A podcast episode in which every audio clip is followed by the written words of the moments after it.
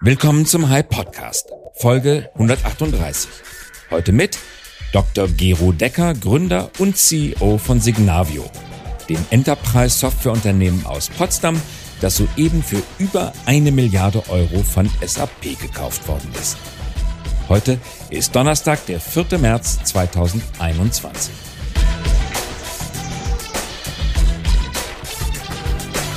Unser Thema heute, die erstaunliche Geschichte hinter dem Unicorn Signavio. Wie Gero Decker es geschafft hat, als Absolvent des Hasso-Plattner-Instituts ein Milliardenunternehmen zu bauen, warum SAP so viel Geld für Prozessanalyse-Software ausgibt und warum Softwaregründungen vor zehn Jahren fast gar kein Geld bekommen haben und heute aus dem Vollen schöpfen können. Gero, vielen Dank fürs Dabeisein. Hallo Christoph. Ihr habt reichlich Schlagzeilen gemacht mit dem Verkauf von Signavio an SAP. In vielen Zeitungen, auf vielen Webseiten war beschrieben, was Signavio genau macht. Ich muss zugeben, dass ich es beim ersten, zweiten und dritten Lesen nicht hundertprozentig verstanden habe. Es hat was mit Cloud zu tun, es hat etwas mit Visualisierung zu tun, mit Entscheidungsprozessen, mit dem Nachvollziehen von Workflows in Unternehmen. Kannst du uns zunächst in einigen Worten beschreiben, was genau Signavio leistet?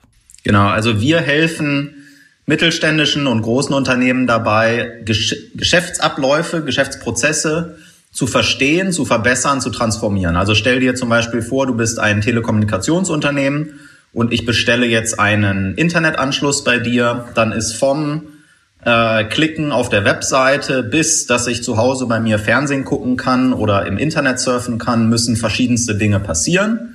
Ja, da muss eine Leitung geschaltet werden, da muss vielleicht noch äh, irgendeine Hardware verschickt werden, da müssen irgendwelche Accounts angelegt werden, da kriege ich mein Bundesliga-Paket zugestellt ähm, und das alles passiert äh, in diesem Prozess.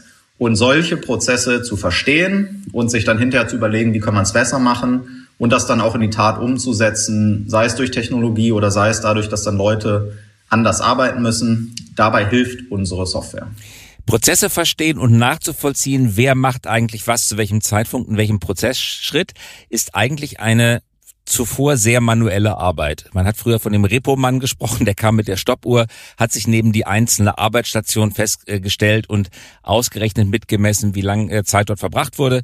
Es sind Befragungen, Fragebögen ausgefüllt worden. Ihr macht das aber natürlich ganz wenig mit manueller Arbeit, glaube ich gar nicht, sondern ihr analysiert elektronische Datensätze. Also wir, wir unterstützen beides. Ähm, überall dort, wo du Daten hast, die man abzapfen kann, Dort macht es natürlich Sinn, aus den Daten zurückzurechnen, wie man arbeitet. Das nennt sich dann Process Mining. Ähm, und dort habe ich dann natürlich einen ungetrübten Blick, sehe sämtliche Tausende oder Millionen von Vorgängen, kann genau sehen, welche Pattern funktionieren, welche funktionieren nicht, was, was führt zu Fehlern, was führt zu Erfolg. Ähm, aber in vielen Fällen muss man natürlich auch sehen, dass die Daten womöglich gar nicht da sind oder zu schwer zugänglich, in schlechter Qualität. Das heißt, in vielen Fällen ähm, geht man tatsächlich immer noch über den Weg, das Wissen der Kollegen abzugreifen ähm, und zu erfahren, ähm, was funktioniert gut und was funktioniert nicht gut. Wo habe ich Ideen, dass ich ähm, eine Verbesserung äh, irgendwo anwenden kann. Ja, also diese Kombination, wir nennen es Human-Centered oder Human-Driven auf der einen Seite. Ich, ich ähm, sammle das zusammen, was alle Leute wissen und auf der anderen Seite was kann ich aus den Daten lesen, äh, das bringen wir zusammen. Wie haben Unternehmen das gemacht, bevor es Signavio gab? Na, in, äh, in vielen Fällen läuft einfach, laufen Prozesse sehr, sehr chaotisch ab. Ähm, also stell dir eine, eine, eine Bank vor, ja, eine, sagen wir mal eine Investmentbank, die hat sich lange darauf fokussiert, irgendwie beim Kunden tolle Sachen zu machen und irgendwelche Produkte anzudrehen und immer da zu sein. Hinten runter treten dann Probleme auf und Leute schicken sich E-Mails hin und her und alles läuft schief. Ähm, und, äh, und das Thema Prozessmanagement ist klar in der Produktion seit den 50er, 60er, 70er Jahren Standard. Ähm, in anderen Branchen ist das, gab es immer noch ein heilloses Durcheinander, selbst in den 90er Jahren, selbst in den 2000ern, manchmal sogar jetzt. Ähm, das heißt, wenn wir bei Kunden unsere Software einsetzen, dann ist es häufig die erste Software, die sie für das Thema Prozessmanagement einsetzen.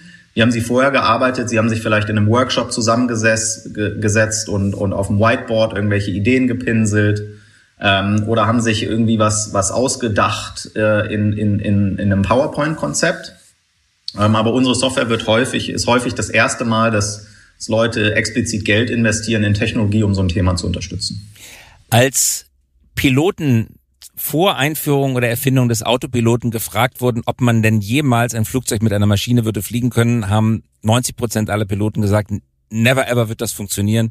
Das ist so speziell, das ist so spezifisch menschlich, ein Flugzeug durch die Lüfte steuern zu können. Das kann man nicht programmieren. Man konnte es, wie wir alle wissen, dann doch programmieren. Es sich herausgestellt, dass man viel weniger Codezeilen brauchte, viel weniger Anweisungssets, viel weniger Regeln brauchte, als das jeder Pilot gedacht hatte, weil Menschen dazu neigen zu denken, dass ihr Wissen spezifisch, einzigartig und gar nicht abfassbar ist.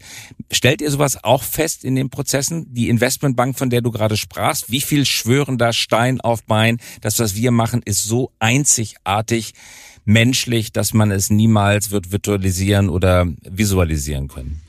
Das findet immer weniger statt, dass die Leute daran zweifeln, zweifeln, dass man viel mit Technologie machen kann. Es gibt sogar erste Unternehmen, die, die ähm, hängen einer Vision an, die nennt sich The Autonomous Enterprise. Also das, was man beim Autonomous Vehicle macht. Also ich setze mich einfach rein und sage, ich will nach dort und dort gefahren werden und das Auto macht den Rest. Ähm, so eine Vision formulieren jetzt die ersten Unternehmen für sich und sagen, wir wollen maximal Technologie und wir wollen maximal Automatisierung anwenden. Und es gibt auch schon faszinierende Beispiele. Minen, die komplett automatisiert betrieben werden. Farmen im australischen Outback, wo Drohnen Kühe zusammentreiben oder äh, kranke Tiere von der Herde trennen. Ähm, das gibt's auch heute schon. Und manche Branchen eignen sich dafür natürlich besonders gut. Zum Beispiel Finanzdienstleistung ist halt, da wird ja nur Informationen bewegt von A nach B. Das heißt, das eignet sich natürlich maximal dafür, ähm, automatisiert zu werden. Aber es ist nicht ganz so einfach und beim Auto sieht man es ja auch. Also der Weg von einem statischen Cruise Control, ja, wo ich einfach sage, Autobahn 150 und, und äh, fahre jetzt, bis hin zu einem autonomen Auto, ähm, der mit starkem Regen und Glätte und, und Leuten, über die Fahrbahn laufen, klarkommt. Ähm, genauso ist es in Unternehmen oder noch viel schwieriger eigentlich in Unternehmen, weil so ein, ein Unternehmen zu automatisieren dann doch noch wesentlich komplexer ist als ein Auto oder ein Flugzeug. Flugzeug ist ja relativ einfach, da geht's nach oben, unten, links, rechts. Ähm, und da habe ich eine Handvoll von, von Systemen, die gesteuert werden müssen. Ähm, ein Unternehmen hat da viel, viel mehr äh, Touchpoints, hat viel, viel mehr Variablen, hat viel, viel mehr Komponenten, wenn man so will, die dort äh, zusammen ineinander greifen müssen. Vor einigen Monaten kam dann die Nachricht, dass SAP euer Unternehmen kauft. Der Preis wurde nicht berichtet, aber es wurde spekuliert, dass es sich um einen Kaufpreis jenseits der Milliarde handelt, also ein Unicorn-Kaufpreis und das auch noch in zeitlicher Nähe zu der Akquisition von Flaschenpost durch Oetker, also zwei traditionelle deutsche Unternehmen, Oetker und SAP, kaufen für über eine Milliarde Euro Start-up-Unternehmen. Eine neue Welle hat begonnen. Warum kauft SAP Signavio? Weil es einfach strategisch unglaublich gut passt. Ähm, also ich glaube, das war eine der schlausten und eine der besten Akquisitionen, die SAP in den letzten Jahren gemacht hat, wenn nicht sogar jemals ähm, weil das, was wir machen, ähm, einfach ganz zwingend gebraucht wird bei der SAP. Man könnte sich jetzt fragen, warum haben sie es nicht schon viel früher selber gemacht? Aber gut, so ist es nun manchmal. Ähm, SAP ist sehr, sehr gut da drin, an, betriebliche Anwendung für HR, für Supply Chain, für den Einkauf zu Unternehmen zu bringen. Und sie waren in der Vergangenheit sehr gut da drin, Prozesse zu verstehen und diese in Software zu gießen.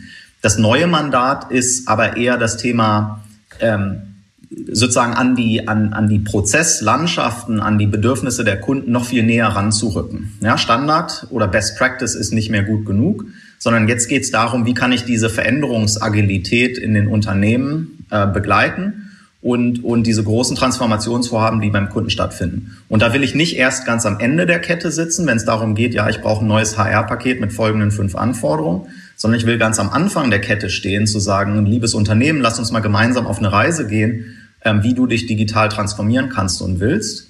Ähm, und wir haben Software dabei, die dir, die, die dir hilft zu verstehen, wie du heute arbeitest, wie du besser arbeiten könntest, die dir einen Unterschied gibt zwischen ähm, dem, was du machst und was vielleicht Peers machen oder, oder sozusagen Shiny Stars in, in der Szene, sozusagen, was die erreichen können. Ähm, und so, dass ich dich viel besser noch an die Hand nehmen kann mit Toolsets, dich auf deinem Weg hin zu einer besseren Kundenexperience, hin zu einer digitaleren Ausrichtung als Unternehmen auch tatsächlich begleiten zu können. Und da brauche ich, wie gesagt, so einen, so einen Prozesslayer, ähm, der streckenweise bei der SAP vorhanden war. Da gab es auch in der Vergangenheit schon Akquisitionen und noch eigene Entwicklung. Ähm, aber Signavio äh, passt da jetzt einfach sehr, sehr gut rein. Also das ist jetzt, es geht nicht darum, zusätzlichen Umsatz dazu zu kaufen, sondern es geht darum, strategisch eine Lücke im Portfolio, eine ganz wichtige, klaffende Lücke gefüllt zu haben. Im Handelsblatt stand zusätzlich das Argument, SAP habe Signavio gekauft, weil ihr schon immer, ihr seid Cloud Native, ihr seid auf der Cloud erfunden worden, ihr lauft auf der Cloud. Das stimmt. SAP hat auch Cloud-Anwendungen, wird aber, stand im Handelsblatt, zurückhaltend angenommen von der Kundschaft. Die haben es dann doch lieber on-premise bei sich selber installiert, schwierig, die alle in die Cloud zu kriegen. Ist das richtig? Könnte Signavio ein weiterer stechender Grund sein, die Kundschaft in die Cloud zu bewegen? Also das, das Problem ist nicht, dass Kunden vor der Cloud zurückstrecken, sondern die Kunden schrecken vor der Veränderung im Allgemeinen zurück. Die sagen, ich habe doch Systeme im Einsatz und es funktioniert ja irgendwie. Äh, muss ich mir jetzt wirklich diesen Ärger antun, viele Millionen zu investieren, Projektrisiken zu akzeptieren und so weiter und so fort? Um dann auf einer neuen Landschaft ähm, weiterzumachen. Ähm, und das ist natürlich ein Teil, bei dem wir ganz, ganz stark helfen können, weil je besser ich ein Verständnis davon habe, worauf laufe ich denn eigentlich hin und warum macht das für mich Sinn, betriebswirtschaftlich, äh, mit meinem Business, weil es mich schneller macht, weil es mich besser beim Kunden macht, weil es mir an anderen Stellen Effizienz erlaubt und Automatisierung erlaubt. Sobald ich ein viel klareres Zielbild habe und das auch viel besser managen kann, was ich denn hinterher fürs Business daraus generieren kann, ähm, dann sind auch Leute bereit, eher bereit, sich auf diese Reise zu machen und, ähm, und auch die Kosten zu akzeptieren, weil sie wissen, dass sie sozusagen im gelobten Land, sage ich jetzt mal, rauskommen. Ähm, wenn ich dort einen IT-Ansatz fahre und sage, naja, hier ist ein altes System on-premise, hier ist ein neues System Cloud, Anbieter sagt, Cloud ist viel besser, mach das lieber Kunde, der Kunde sagt, hm, hab's aber immer noch nicht verstanden, dann passiert halt nichts. Wann hat dich der Vorstandsvorsitzende von SAP Klein, Christian heißt er, glaube ich, mit genau. Vornamen, das erste Mal angerufen? Ähm, wir kennen den Christian Klein seit acht Jahren, ähm, weil der Christian Klein intern bei der SAP für das Thema Prozessmanagement zuständig war, viele Jahre lang. Und die SAP, die Signavio-Software intern schon seit 2013 im Einsatz hat. SAP war einer der ganz ersten ganz großen Einsatzszenarien für uns. Ich erinnere mich noch an die Zeiten, da kamen 70 Prozent der Feature Requests unserer Gesamtkundenbasis von, äh, von SAP, äh, weil die einfach so mit, mit Zehntausenden von Nutzern auf unserer Plattform unterwegs waren und das wirklich bis in jede Ecke getragen haben.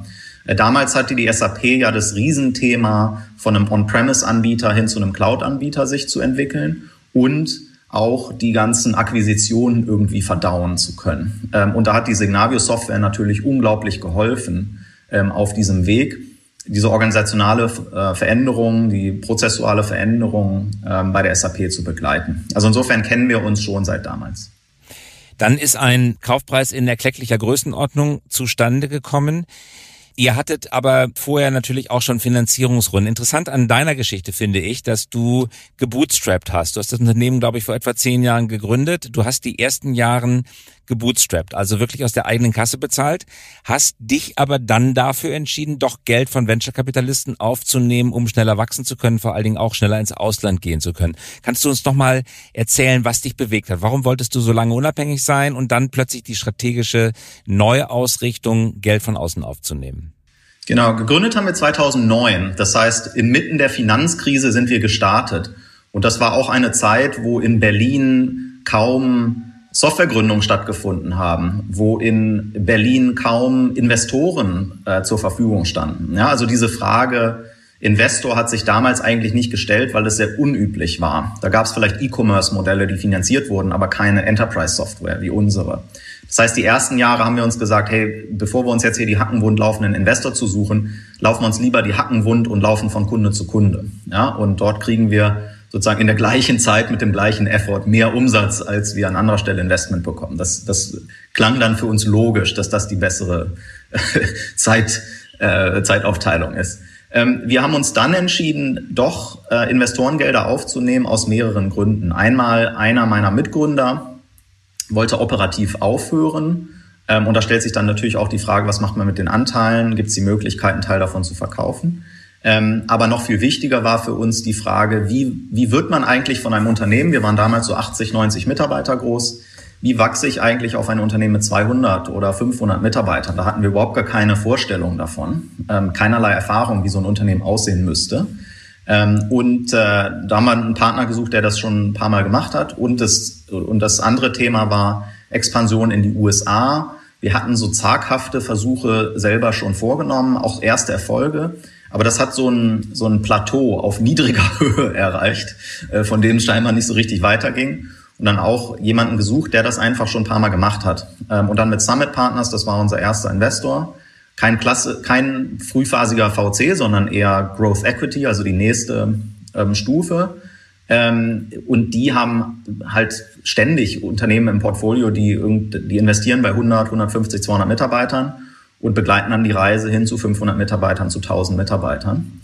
Ähm, das heißt, für die war das dann, die, die, konnten viele Blueprints, viele Ideen einfach aus der Tasche ziehen. Und dann kam Apex noch dazu, zu Summit. Genau, Apex kam, genau, die kamen dann 2019 dazu ähm, als als neuer Lead-Investor und äh, die haben dann, die sind zu einem Zeitpunkt reingekommen, wo eigentlich klar war, dass wir das Potenzial haben, auch in eine Größenordnung zu kommen, dass es Richtung IPO gehen kann zum Beispiel. Ja? Bei Summit, da waren wir noch sehr viel kleiner. Jetzt habt ihr kein IPO gemacht, sondern ein Trade Sale. Aber nochmal zu dem Moment, als du die Investoren aufgenommen hast, plötzlich war Geld auf dem Konto. Die haben dann erklecklich sozusagen auch in die Firma einbezahlt und dann konntest du dir eine Burn Rate leisten ich glaube, bis zu 20 Millionen Euro. Burnrate, das war in deinem Wortschatz wahrscheinlich noch gar nicht so richtig vorhanden, sondern du musstest ja irgendwie die Kosten begleichen.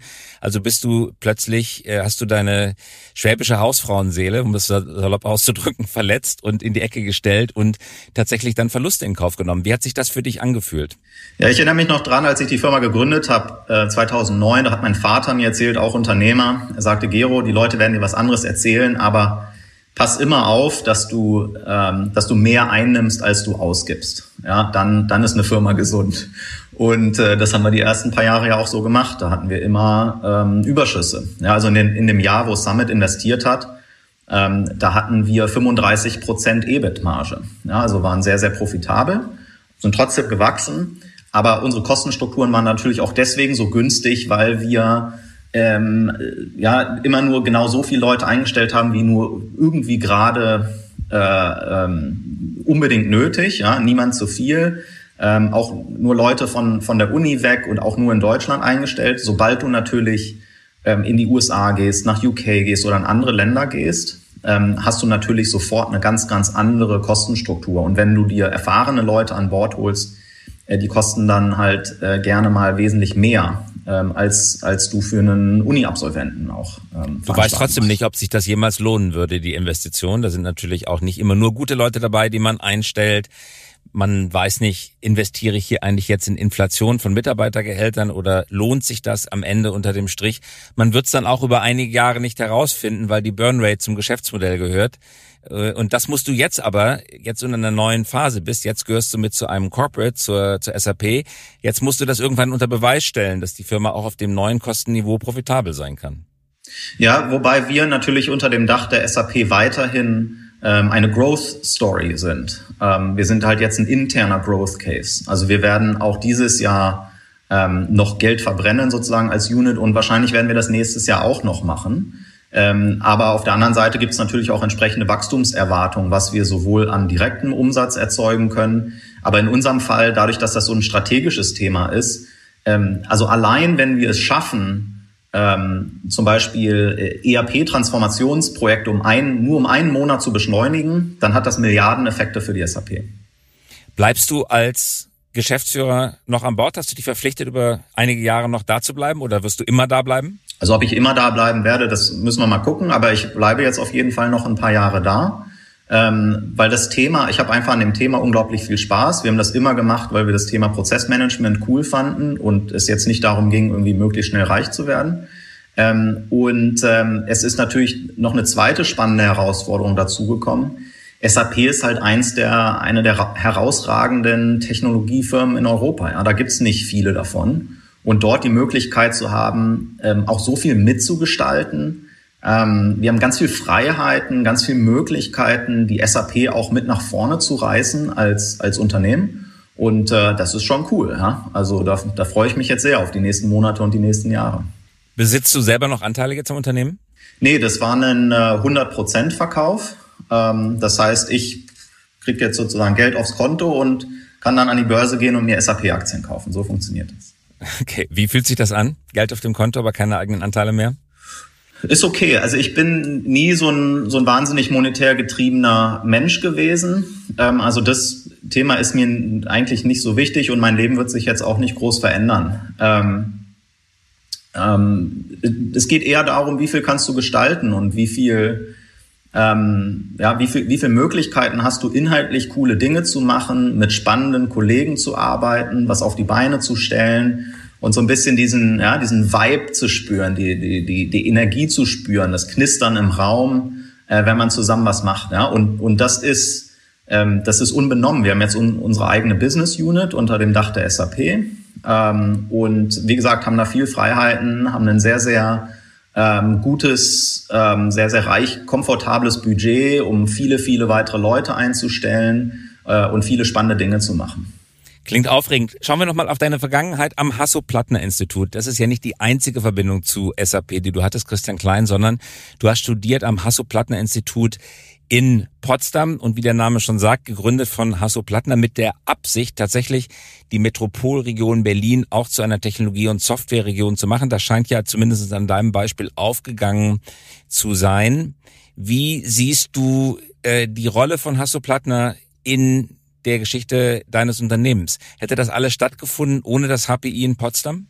Wahrscheinlich nicht, ja. Also der Hasso ist schon ein sehr, sehr großes Vorbild, äh, immer schon gewesen. Ähm, was ich an ihm immer faszinierend fand, er ist Ingenieur vom Herzen her. Also er hat super viel Spaß darin, Dinge technisch zu verstehen ähm, und, und Dinge auch technisch weiterzuentwickeln. Aber auf der anderen Seite hat er halt ein ganz krasses Gen, Kunden zu verstehen und, und Dinge zu, Dinge im Markt zu platzieren, die die Leute auch haben wollen und die Leute auch kaufen. Ähm, und dann hat er einfach eine unbändige Energie. Ja, das sieht man ja jetzt noch. Der ist, ist ja schon lange aus dem operativen Geschäft raus, aber er mischt sich immer noch sehr, sehr aktiv ein und ist da sehr leidenschaftlich dabei bei den Themen, ähm, die bei der SAP passieren. Also insofern ein ganz großartiger, ein ganz, ganz großartiger Unternehmer. Und sowas färbt natürlich ab. Also wie gesagt, ich hatte es in der Familie selber, mein Vater, mein Onkel, mein Großvater, alles Unternehmer. Was haben die für Unternehmen? Äh, Maschinenbau typischerweise. Ähm, mein Onkel hat ähm, die ersten Solarzellen gebaut und mein Vater hat äh, Präzisionslaser gebaut. Ähm, ich bin der Erste, der die, Aussage war immer Software, das ist ja äh, Videospiele und so. Ja, das äh, äh, war spannend, wenn dann so die Familienkollegen ins Büro kommen und sagen, wo sind denn hier die Hallen? Ja, wo sind hier die die Maschinen? Da sieht man ja gar nichts. Da sind nur Schreibtische und irgendwelche äh, bunten Nerfguns. Ja, was ist das denn hier? Ähm, aber Wann hast du denn Hasso Plattner das erste Mal kennengelernt in, an der an der Uni? Ja, im Institut? Studium, ja. Also vom, ich glaube, die erste Lehrveranstaltung auch hatte ich bei ihm so im, im dritten oder vierten Semester. Er ist da sehr, sehr präsent und er hatte auch sehr viel Spaß dran und er ist auch super nahbar. Ja, ich erinnere mich an, an Momente, da haben wir gesagt, hey Hasso, wie sieht's aus? Wir haben hier im Studentenwohnheim heute Abend gibt's Chili con Carne und Bier. Wie sieht's aus? Bist du dabei? Und da sagt er, ja, also ich habe heute Abend nichts vor, komme ich gerne vorbei und äh, erzählt dann halt so Geschichten, ja, ähm, wie er sich mit dem Bill Gates drüber austauscht, ob das Internet eine Zukunft hat oder nicht. Ja, das ist natürlich super cool, ähm, ähm, mit, mit solchen Leuten sich dann auch zu unterhalten und ähm, und auch die Geschichte von SAP zu hören und wie sich Dinge verändert haben und so weiter. Ja, das ist natürlich ein, ein, riesiges Vorbild und äh, davon braucht man einfach noch viel mehr in Deutschland.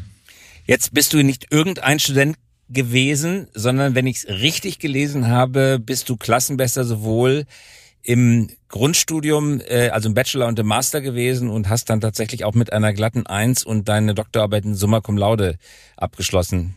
Äh, bekennst du dich schuldig? Stimmt das? Ja, ich habe so ein Talent für Klausuren und so. Ja. Äh, hast du es darauf angelegt, da Klassenbester zu werden oder mit einer glatten Eins da rauszugehen? Oh, ich bin, ich bin so ein, äh, an manchen Stellen packt mich natürlich der Ehrgeiz und, und im, im, im Leaderboard oben rauszukommen. Ja? Ähm, das ist schon, schon auch ein Ansporn. Ähm, aber ich bin da ähm, gesegnet, dass mir solche Dinge dann auch wiederum leicht fallen. Ja? Also ich habe jetzt nicht irgendwas, ich musste keine Partys dafür aufgeben oder so. Was war das Horrorfach? Was konntest du gar nicht? Mein schlechtestes Fach, das war, da hatte ich eine 1,7 äh, in Jura. und Schande. jetzt kommt's. Also wirkliche Schande, ja. Ja, wirkliche Schande. Und jetzt kommt's. Ich wollte als Teenager auch noch Anwalt werden, aber habe mich zum Glück umentschieden. Und das beste Fach?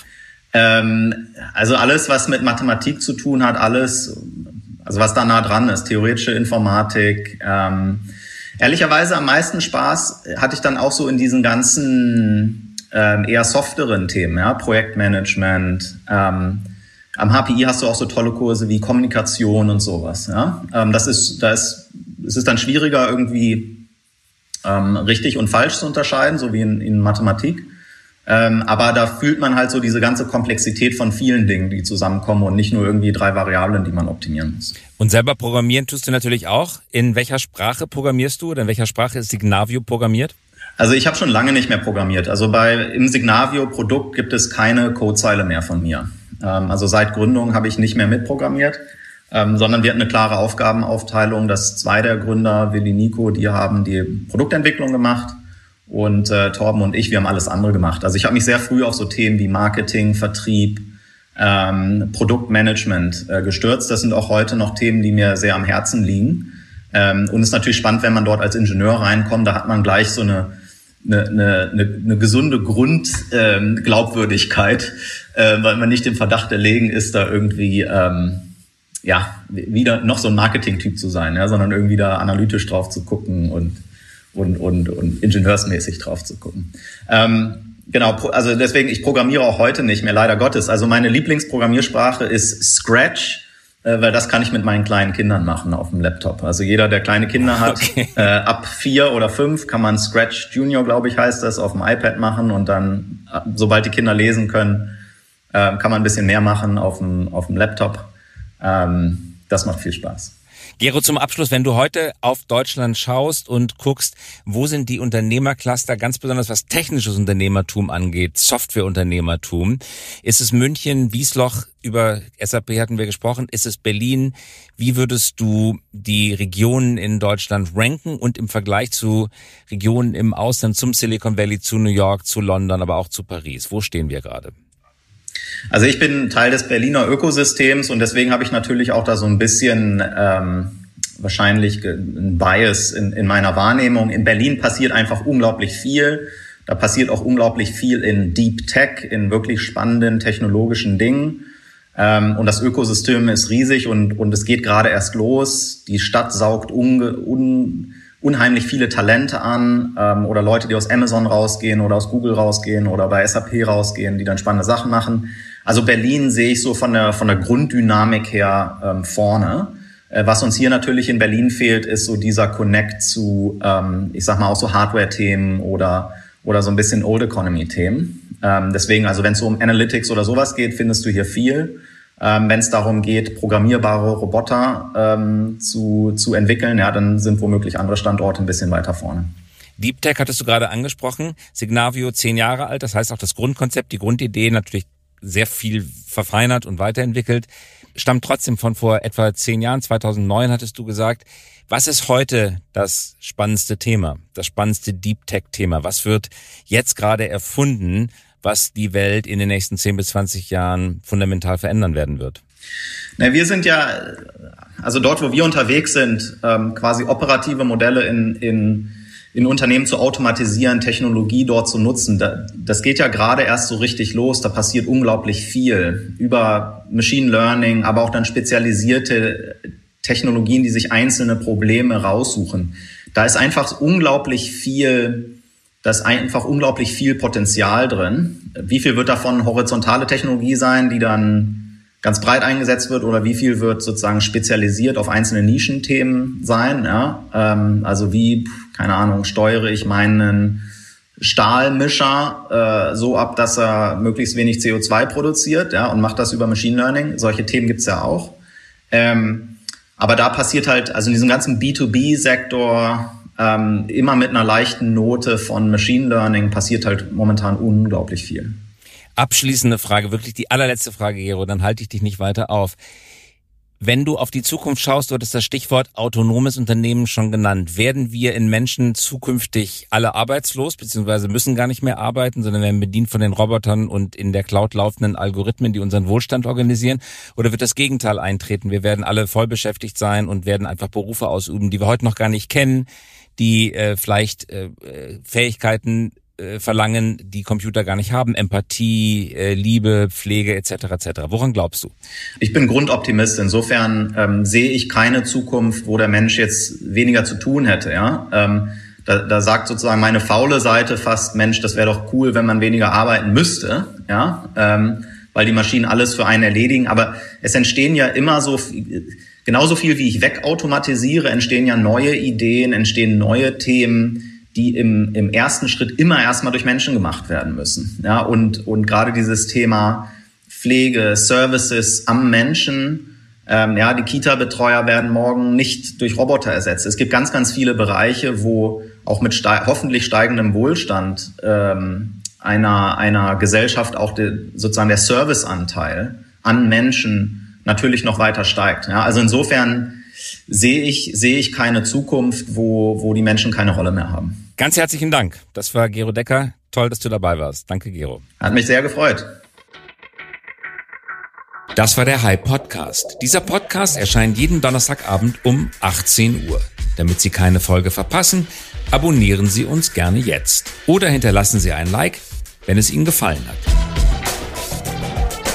Eine Produktion der Axel Springer High GmbH, einer führenden Beratung für Strategie und Umsetzung neuer Geschäftsmodelle.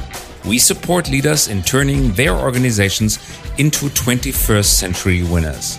Über Post freuen wir uns unter christoph.käse at high.co.